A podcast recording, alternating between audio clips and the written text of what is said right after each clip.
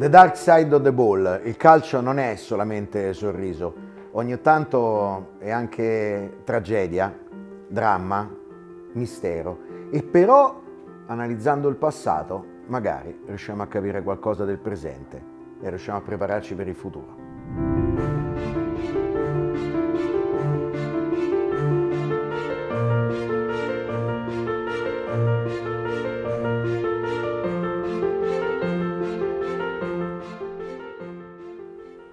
Per parlare dei mondiali del 78 bisogna partire innanzitutto dalla nazionale argentina, che era una nazionale fortissima, piena di campioni, composta da giocatori che giocavano solo in patria, quasi del tutto. Questo perché? Perché era stata una scelta nazionalista, autoctona, in linea con la giunta militare che vedremo dominava drammaticamente il paese in eh, quegli anni. Ci sono giocatori che poi faranno moltissima strada anche in Europa, per esempio c'è Ardiles che molti di voi ricorderanno in un famoso film, Fuga per la vittoria, Ardiles è quello che si fa passare il pallone sopra la testa con il tacco. Ardiles poi ebbe grande fortuna in Inghilterra, al Tottenham, poi tornò in patria durante la guerra delle Malvinas. Ci sono giocatori quasi mitici anche per il loro aspetto fisico, c'è Passarella, uno dei difensori più forti del mondo, c'è naturalmente Mariolino Kempes, forse il simbolo di quella squadra, è l'unico giocatore che in realtà già è in Europa perché gioca in Spagna al Valencia. E poi c'è il capitano Carrascosa che i mondiali li avrebbe dovuti giocare e che rientrerà più avanti nella nostra storia. In Argentina il calcio arriva nella seconda metà dell'Ottocento, portato dagli inglesi. La prima squadra si chiama Buenos Aires Football Club e viene fondata nel 1867. Il primo campionato viene organizzato nel 1891.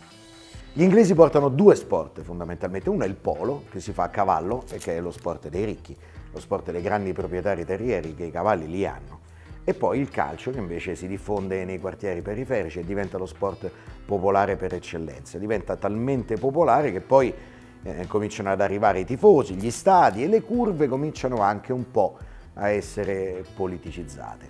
Perché la situazione politica dell'Argentina è una situazione che comunque rimane complessa.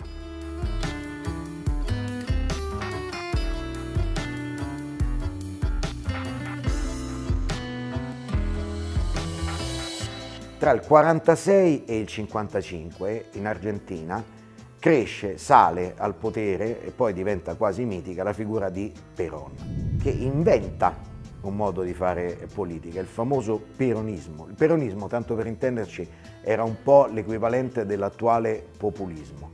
C'erano poi diversi tipi di peronismo, che poi eh, al di là della figura centrale del presidente, il peronismo aveva sia diciamo, una parte un po' più spostata idealmente verso destra, sia una parte invece idealmente un po' più spostata verso sinistra e quindi verso le idee socialiste e eh, comuniste. Dobbiamo pensare che in particolare negli anni 70 il Sud America viveva un momento storico molto particolare. Perché? Perché sul Sud America si affaccia anche Cuba, che è un po' a metà no? tra il Sud America e gli Stati Uniti, e Cuba è l'espressione del grande rivale degli Stati Uniti, e cioè dell'Unione Sovietica. Quindi nei paesi del Sud America si alternano golpe e governi che ogni tanto sembrano diciamo, più vicini alla parte occidentale del mondo e ogni tanto invece a quella che veniva considerata la cortina di ferro, quindi la parte eh, a sinistra del mondo, la parte vicina all'Unione Sovietica e al comunismo. Questa non è una cosa eh, che dovete considerare poco importante.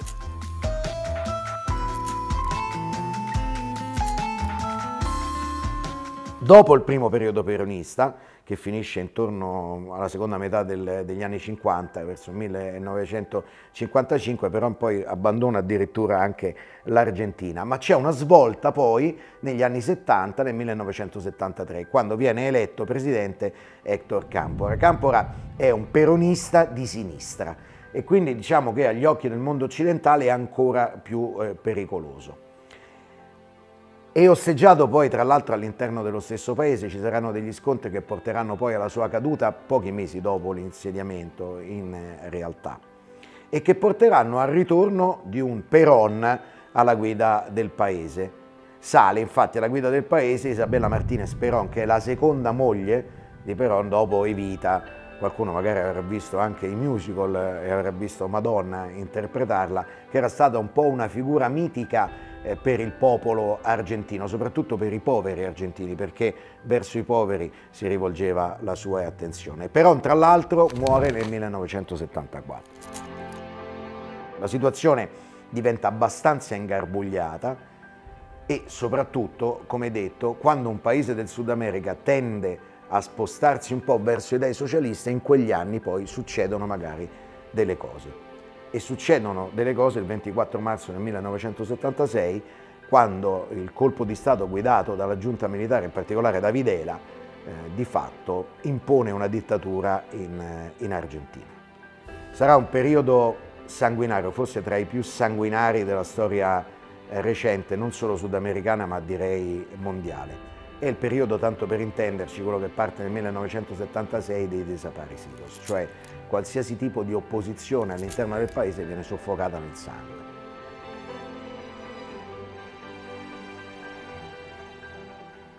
Le persone, tra l'altro, non vengono uccise, scompaiono. Perché desaparecidos e non morti? Per non dare al popolo martiri e tombe sulle quali piangere. Ecco quindi che ci sono madri, le madri coraggio, che improvvisamente non sanno più che fine abbiano fatto i loro figli. Nosotros solamente queremos saber dónde están nuestros hijos, vivos o muertos, pero queremos saber dónde están. In realtà adesso lo sappiamo che fine facevano. Gli oppositori al regime, anche se non erano oppositori diretti, ma anche solo fiancheggiatori dell'opposizione al regime, vengono rapiti dagli squadroni della morte, uomini e donne, vengono portati in garage, in sotterranei, addirittura in sotterranei di stadi, che poi disteranno poche centinaia di metri dal Monumental dove si giocheranno le partite del Mondiale, vengono torturati senza pietà, le donne spesso vengono violentate. E poi vengono caricati su degli aerei militari e gettati, spesso vivi, nel fiume La Plata. O arrivi con la giunta militare o rischiavi la vita. In questo contesto si giocano i mondiali del 1978.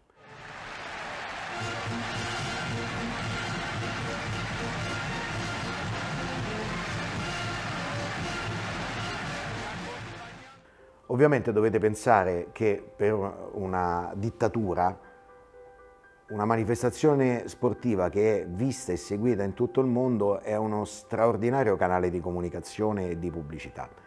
E l'Argentina quei mondiali, per Videla, li deve vincere perché vorrebbe dire l'imposizione anche all'attenzione del mondo del successo dell'idea di quell'Argentina lì.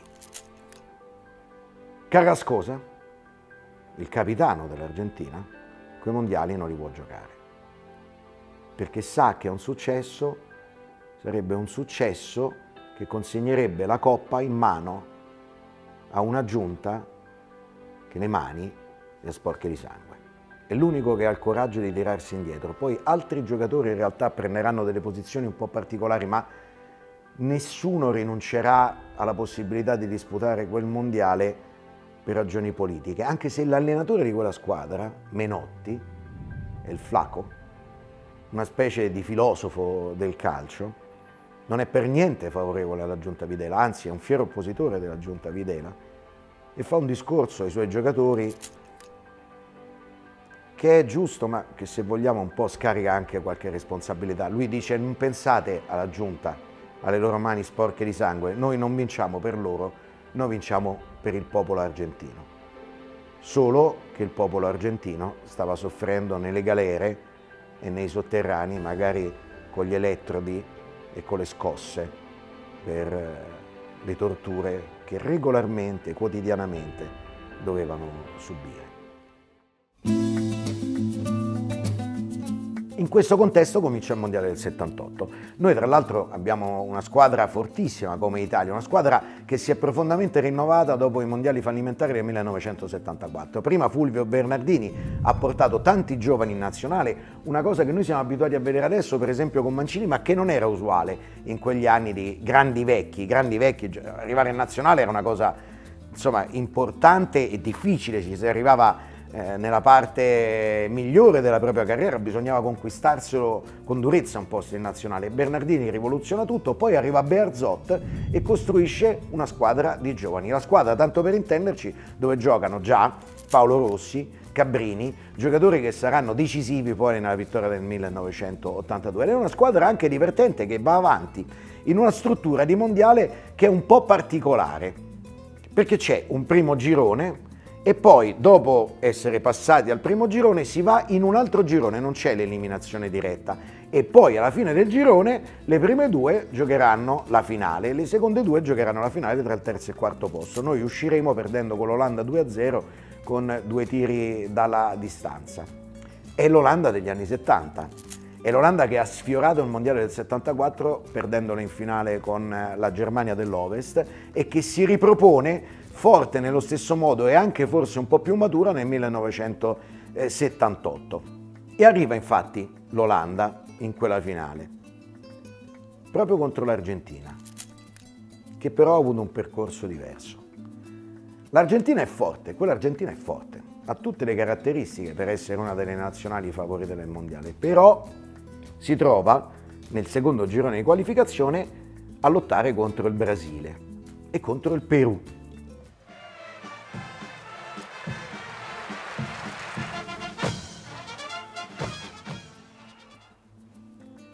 per una serie di innesti di risultati e di gol, la partita decisiva l'Argentina la dovrà giocare proprio contro il Perù. E per passare il turno ed eliminare il Brasile deve vincere con 6 gol di scarto. Io ricordo le ore che precedettero la partita, le partite tra l'altro si giocavano in notturna per il fuso orario qui da noi e ricordo che c'era una grande discussione sulla effettiva possibilità che gli argentini riuscissero a segnare tutti quei gol. E poi invece accade. La robó la Rosa y aquí puede estar el gol. Vino para Luque. Luque mano a mano con el arquero. ¡Gol!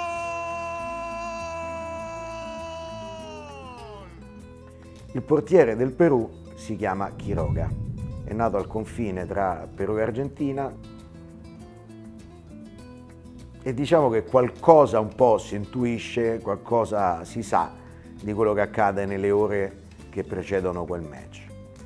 Ci sono degli strani incontri in albergo, ci sono dei contatti presi per esempio con eh, Chiroga e c'è il forte sospetto che ormai dopo anni e anni possiamo dire che è più che altro una certezza, che in realtà Chiroga sia stato avvicinato e se non minacciato, convinto probabilmente economicamente a non dare il massimo in quella gara. Kempe lo tiene, gol! Pasado il cabezazo, Tarantino, devolución, Kempe, gol! Segundo palo, il cabezazo, Kempes en palomita, gol! È il grande punto interrogativo che poi è più un punto esclamativo su quel mondiale nel 1978. Non sto dicendo che l'Argentina magari non avrebbe vinto lo stesso, sto dicendo però che si giocava in un clima molto particolare. Qualcuno di voi avrà sentito parlare probabilmente della finale Coppa Davis in Cile e di tutte le polemiche che suscitò in Italia sull'opportunità o meno di andare a giocare la Coppa Davis eh, in una nazione, il Cile, che esattamente come l'Argentina era governata da una giunta militare sanguinaria, in quel caso quella di Pinochet, in Argentina come detto quella di Videla non ci fu proprio una discussione aperta per i mondiali del 78, ma certo molte perplessità ci furono, perché insomma più o meno quello che stava succedendo si incominciava ad intuire. C'erano le madri che davanti alla Casa Rosada il giovedì andavano per protestare e per chiedere che i figli scomparsi ricomparissero, o almeno per sapere che fine avessero fatto c'erano i rapimenti di bambini perché i figli di chi veniva ucciso venivano presi e se piccoli dati in affidamento ad altre famiglie. Molti di loro hanno saputo quale fosse stato il loro destino solamente anni dopo, proprio per l'impegno delle associazioni eh, delle vittime di Videla, proprio per quelle madri coraggio che hanno poi, non potendo ritrovare i loro figli, almeno ritrovato i loro nipoti e restituito a loro la verità.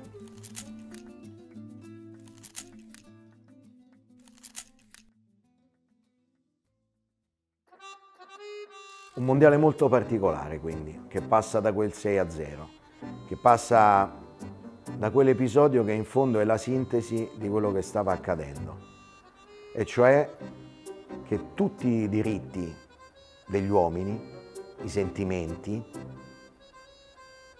le cose belle anche che sono legate al concetto dello sport, venivano tenute al buio, nascoste, uccise. Forse Cruyff aveva capito tutto. Forse è per quello che decise di non disputare quel mondiale, anche se per la verità più probabilmente aveva semplicemente litigato col presidente della federazione. Alla fine l'Argentina vince in finale quel mondiale proprio contro l'Olanda. Lo vince in una maniera anche rocambolesca perché proprio come era successo nel 1974 con la Germania è l'Olanda che sembra diciamo, più vicina a conquistare il titolo, c'è un palo negli ultimi secondi e poi, e poi nei supplementari c'è Mario Lino Kempes. Sai a combinação por dentro, Mário Kempes, que jogada! Dividiu com o goleiro Kempes, vai fazer, a bola entrou! Che alla fine regala il titolo agli argentini. La nazionale alza quel trofeo Qualcuno di loro pensa anche a quello che sta succedendo, qualcuno dirà anche che a ripensarci forse qualcosa in più avrebbe potuto fare. E come dice Menotti, in fondo quello è poi il trofeo di tutto il popolo argentino che va comunque in piazza a festeggiare.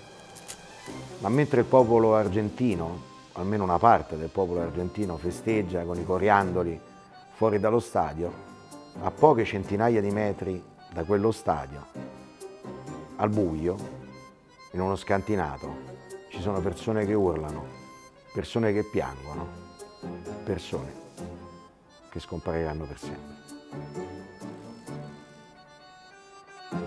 ¿Dónde están esos bebés? ¿Dónde están esos bebés?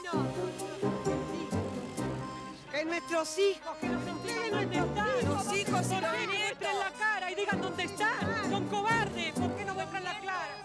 Los que no se atreven a decir los que están, los pocos que quedaron.